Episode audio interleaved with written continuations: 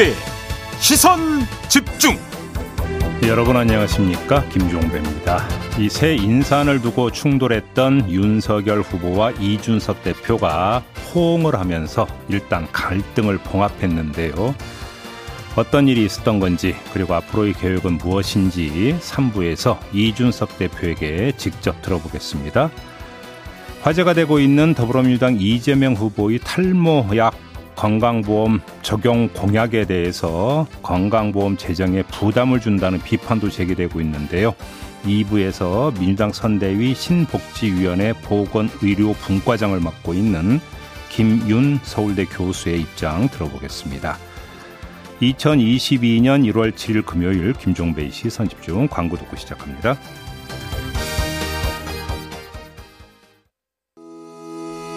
시선 집중은 촌철님들의 다양한 목소리를 기다립니다. 짧은 건 50원, 긴 건 100원인 문자 메시지 샵 8001번, 스마트 라디오 미니와 유튜브 라이브로도 시선 집중과 함께 하실 수 있습니다.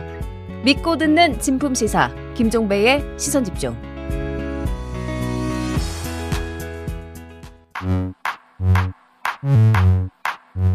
뉴욕에 뉴욕타임즈가 있다면 시선 집중에는 JB타임즈가 있다 촌철살인 뉴스 총정리 JB타임즈 더 막내 작가와 함께 시선 집중의 문을 열겠습니다. 어서 오세요. 네, 안녕하세요. 더막갑니다.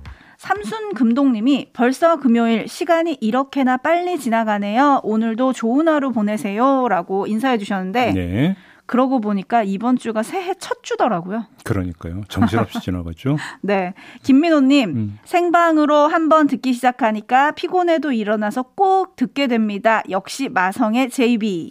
고맙습니다. 늘 함께 해주시고요. 네. 자, JB TIMES 가시죠. 네, 어제 김종인 전 국민의힘 총괄 선대위원장의 인터뷰가 아주 많은 뉴스와 아주 많은 화제를 낳았습니다. 네. 그 중에서도 가장 화제가 된 건 김종인 전 위원장조차 몰랐다는 윤석열 후보의 3프로 TV 출연이었는데요. 네. 이에 대해서 윤석열 후보의 답이 더 화제가 됐습니다. 한번 들어보시죠. 그래서 저도 3프로 TV 저보고 그 며칠 전에 그 출연을 좀 하라고 저 우리 선대위에서 저한테 얘기를 해서 저도 뭐 어떤 데인지도 정확히 모르고 그 가서 저 주식 시장이라든가 우리나라 금융 시장 또 뭐 시장 그 경제에 대해서 가지고 있는 생각을 얘기하면 된다 해서 저도 그렇게 참석을 했기 때문에 그 내용이 어, 총괄위원장께까지 보고가 됐는지는 모르겠습니다만은 최소한 총괄위원장님께서 지휘하시는 총괄 상황본부에는 아마 다 보고되고 협의가 끝나서 저한테 참석을 하게 한 것이 아닌가 싶습니다. 네, 좀 길게 들으셨는데 가장 밑줄 쳐진 말은 어떤 데인지 정확히 모르고 나갔다 이거였거든요. 네. 어떻게 들으셨습니까?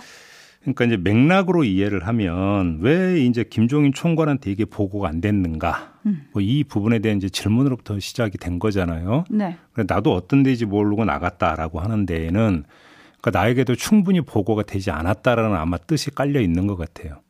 어. 맥락상으로 이해를 하자면 네. 의역을 하자면 하지만 그래도 나간 것을 놓고 본다면 가장 기초적이고 형식적인 보고는 이루어진 거라고 하니까 네. 그러니까 나도 어떤 데인지 모르고 나갔다라고 하는 거와 김종인 총괄에게 보고가 안 됐다라고 하는 것들이 대응 관계를 형성할 수는 없는 거니까 음흠. 그것이 해명이 될 수는 없는 것 같고요. 네. 두 번째는 일방적으로 연설하는 자리가 아니라 인터뷰 자리잖아요.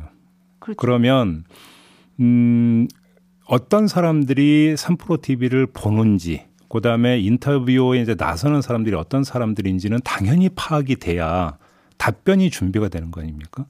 이건 기초 중에 기초 아닌가요? 네.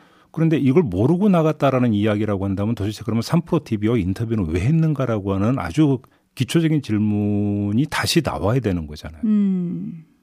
그러니까 납득이 안 되는 거잖아요. 사실. 그러니까요. 지금 촌철님들도 사실 그 부분을 지적을 해주고 계신데요. 음. 브라이언 김님 질문지도 다 받으셨을 텐데 뭐 하는 데인지 몰랐다고요?라고 물어주셨고 네. 다소미 엄마님은 선대위가 여러 개인가라고 해주셨고 8893님 어딘지 분석도 안 되고 나갔다고요? 아니 설마 모르고 나갔다는 게 자랑이신가요? 라고 해주셨는데 9983님이 시선 집중은 어떤 데인지 너무 잘 알아서 안 나오시나요? 라고. 어, 예, 예, 예. 네, 그러게요. 네, 섭외하고 네. 싶습니다. 네. 네, 뭐 이런 의견들이 많이 있고요. 음. 이 부분에 대해서는 이따 이준석 대표는 어떻게 생각하는지 좀 궁금한데 음. 한번 물어보도록 하고 어제 김종인 전 위원장 인터뷰에 대한 제입의 총평 듣고 갈게요. 인터뷰를 진행한 사람 입장에서 총평을 하는 건 뭐 그렇게 적절해 보이지 않고요. 그거는 인터뷰를 들으신 우리 촌철님들이 해 주셔야 되는 거죠. 평가는. 아, 네. 국민들이 평가해야 한다라는 네. 대선 후보의 말과 너무 겹쳐가지고. 아, 모범 답안 아닙니까? 네, 알겠습니다. 네. 네. 넘어가겠습니다. 네. 뉴스와 분석이 함께하는 제이비타임즈 오늘 주목할 뉴스들 챙겨드리겠습니다. 첫 번째 뉴스는 어떤 건가요? 뭐 역시 이준석 대표 관련 뉴스부터 뽑아야 될 것 같은데요. 어제 의원총회에서 모두 발언을 할 때 연습 문제를 언급을 하지 않았습니까? 그랬죠. 이 대목에서 잠깐 시끄러운 장면이 연출이 됐거든요. 자, 일단 그 소리 좀 잠깐 들어봤으면 합니다. 이 짧은 장면에서 새로 추출할 내용이 있기 때문인데요. 잠깐 들어보시죠.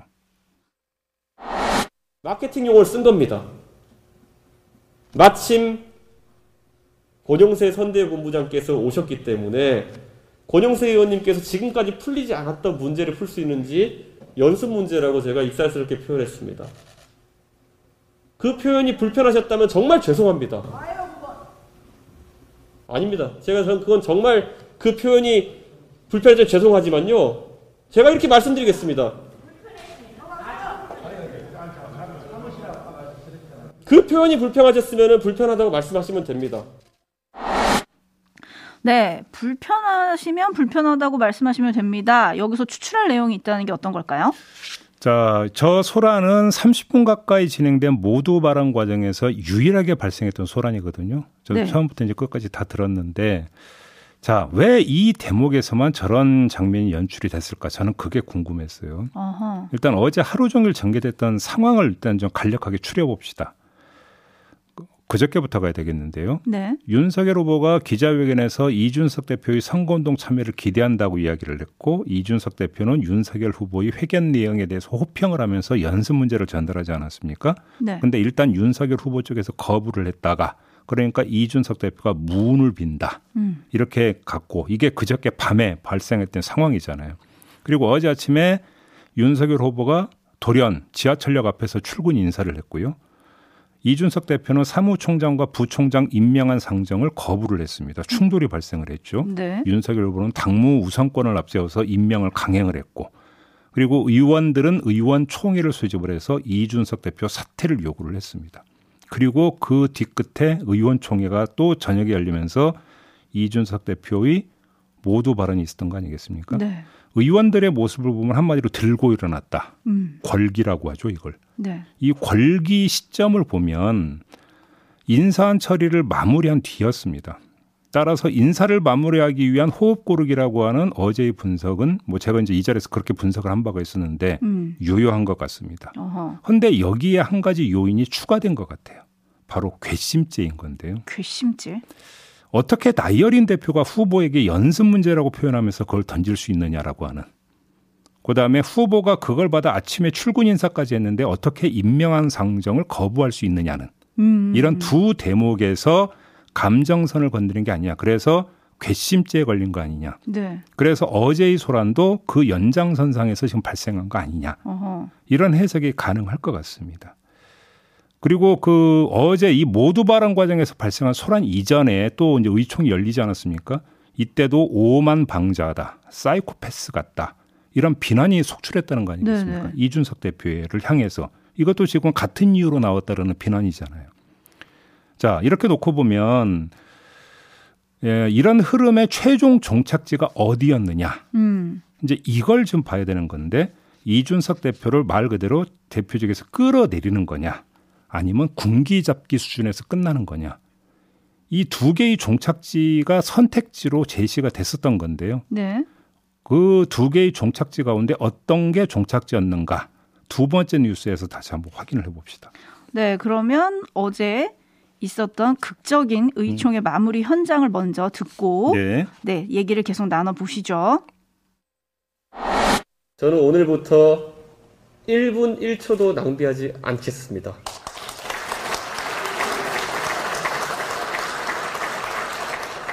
그래서 이 자리에서 제가 후보님께 공개적으로 제가 또 제안을 드리겠습니다. 오늘 후보님 의원총회 직후에 평택에 가시는 일정이 있는 걸로 알고 있습니다. 제가 국민의힘의 당 대표로서 그리고 택시 운전 자격증을 가진 사람으로서 후보님을 손님으로 모셔도 되겠습니까?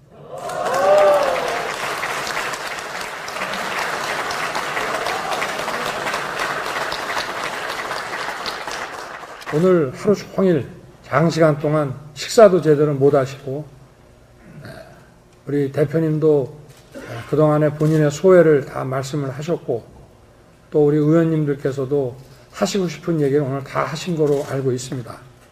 자, 이제 다 잊어버립시다. 오로지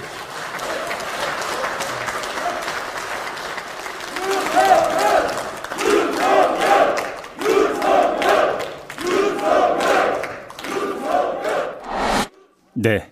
어제 의원총회가 이제 이렇게 마무리됐던 거 네. 아니겠습니까? 자, 여기서 한번 그, 이렇게 한번 좀 반문을 던져 볼 수가 있을 것 같습니다. 이럴 생각이었으면 하루 종일 그 난리를 치는데 그냥 지켜볼 필요가 있었을까? 음. 윤석열 후보 입장에서. 일찌감치 입장을 밝히고 상황을 마무리하면 될 일이 아니었을까? 그러니까요. 라는 생각도 한번 해볼 수 있는 거 아니겠습니까? 네. 이렇게 놓고 보면 결국 의원들이 들고 일어나고 이준석 대표에게 압박을 가하고 이를 통해서 이준석 대표의 몇 차례 사과 발언을 끌어내지 않았습니까? 그 다음에 윤석열 후보가 본인이 주인공이 되어서 이준석 대표와 포옹하는 모습을 보였고요. 여기서 이중 효과를 거둘 수 있었다라는 분석이 가능해지는 거죠. 음. 하나는 윤석열 후보 중심의 질서를 확실하게 정립했다. 네. 이 그러니까 질서가 정립된 모습을 국민들한테 보여줬다라는 점 하나. 두 번째. 김종인 총괄을 해촉한 거에 대한 부담을 이준석 대표를 포옹한 것으로 반감시켰다. 라고 하는 두 번째 효과. 음. 결국 이 두 가지 효과를 노리고 어제 그러니까 저녁 때까지의 일련의 과정을 지켜보다가 마지막 윤석열 후보 입장에서는 그렇게 대미를 장식하려고 했던 거 아니었는가. 네. 이런 해석도 가능해질 것 같습니다. 음. 자, 문제는 이후 아니겠습니까? 그렇죠. 자, 오늘 조간을 보니까 거의 모든 조간이 불완전한 봉합 음. 이런 식으로 지금 묘사를 했더라고요. 네. 자, 그러면 언제 또 터질지 모른다는 이야기가 되는 건데 의원총회 이후에 무슨 이야기가 있었는지가 좀 궁금한데요. 그건 네. 3부에서 이준석 대표의 인터뷰 때 좀 이제 물어보도록 하겠고. 네.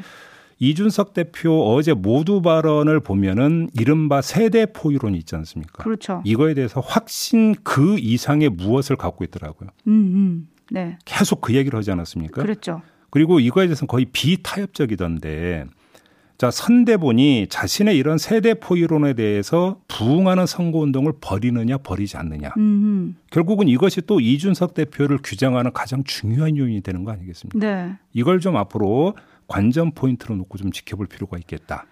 이런 말씀을 드리겠습니다. 네, 어제 의총이 끝나고 모두가 one team을 외쳤지만 일단 보는 눈은 봉합 쪽에 무게가 좀 실리는 것 같은데요. 음. 달개미 님이 보여주기 극적 봉합 쇼 이렇게 정의를 해주셨고요. 네. 미숙 님은 이제 진짜 비단 주머니였다. 이게 진짜 비단 주머니였던 것 같다. 이런 의견 주셨고 음. 고세원 님이 어차피 서로의 이익을 위해서 잠깐 뭉친 거 아닐까요? 라고 해주셨고 음. 현 님은 김종인 위원장만 다시 나오면 도로 선대위 되겠네요.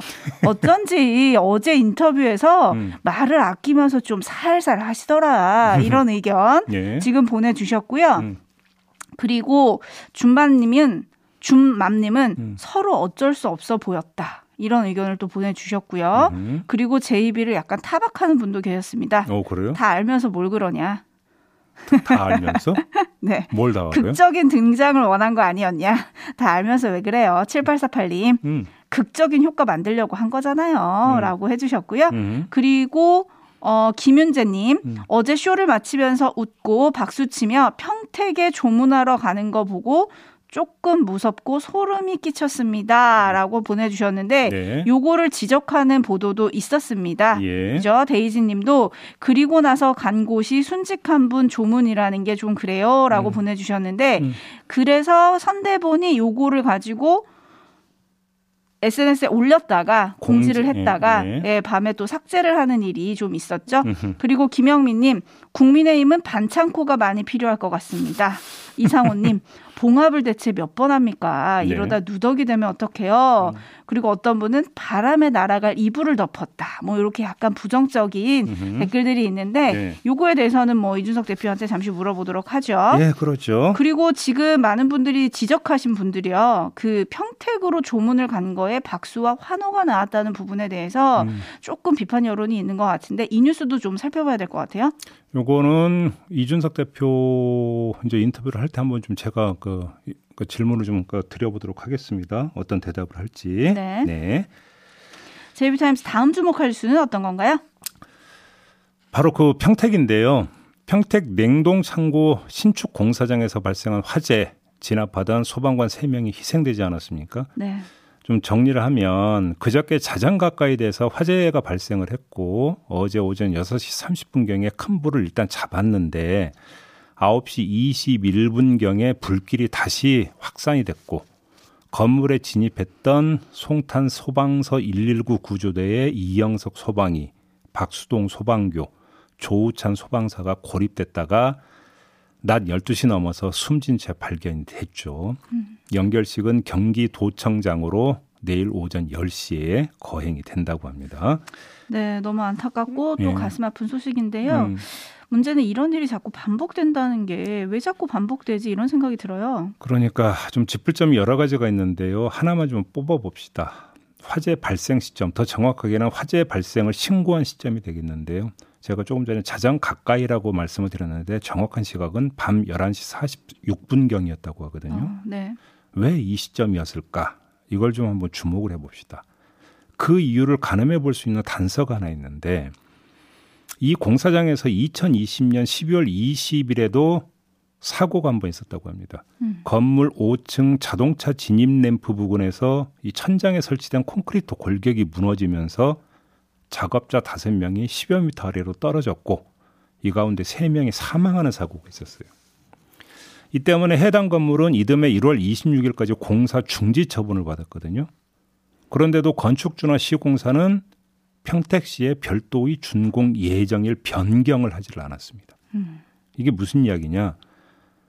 결국은 예정된 공기를 그대로 밀어붙였다는 이야기가 되고 공기를 맞추려고 무리하게 야간 작업을 하다가 화재로 이어진 것 아니냐.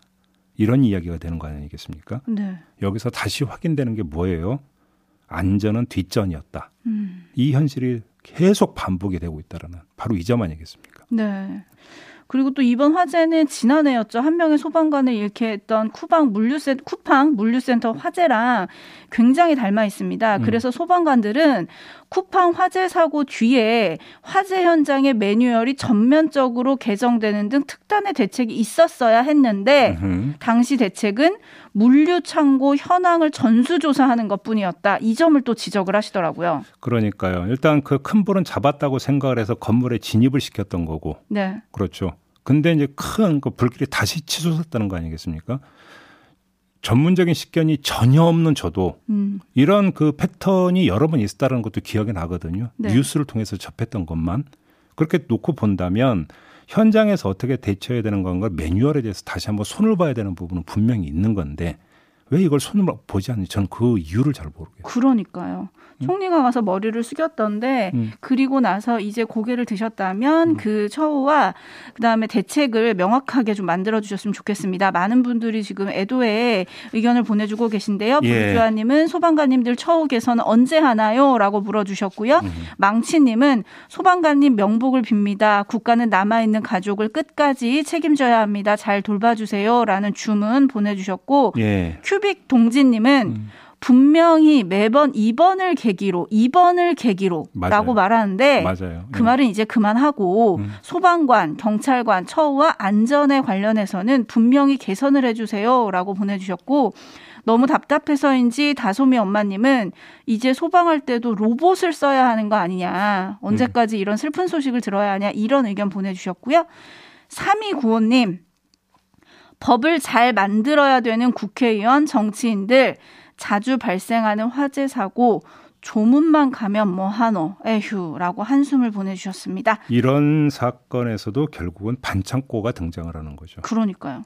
그렇죠. 뭔가 근원적인 처방이 아니라 일단 틀어막고 네. 넘어가고 이게 반복이 되는 거잖아요. 네. 그리고 혜리님은 음. 중대재해법과 소방공무원 국가직화, 국가직화를 반대하는 음. 국민의힘 입장이 궁금합니다 라는 또 의견을 보내주기도 하셨네요. 여의도가 해야 될 일이 참 많은 것 같습니다. 네. 자, 마무리하죠. 더마카 수고하셨어요. 고맙습니다.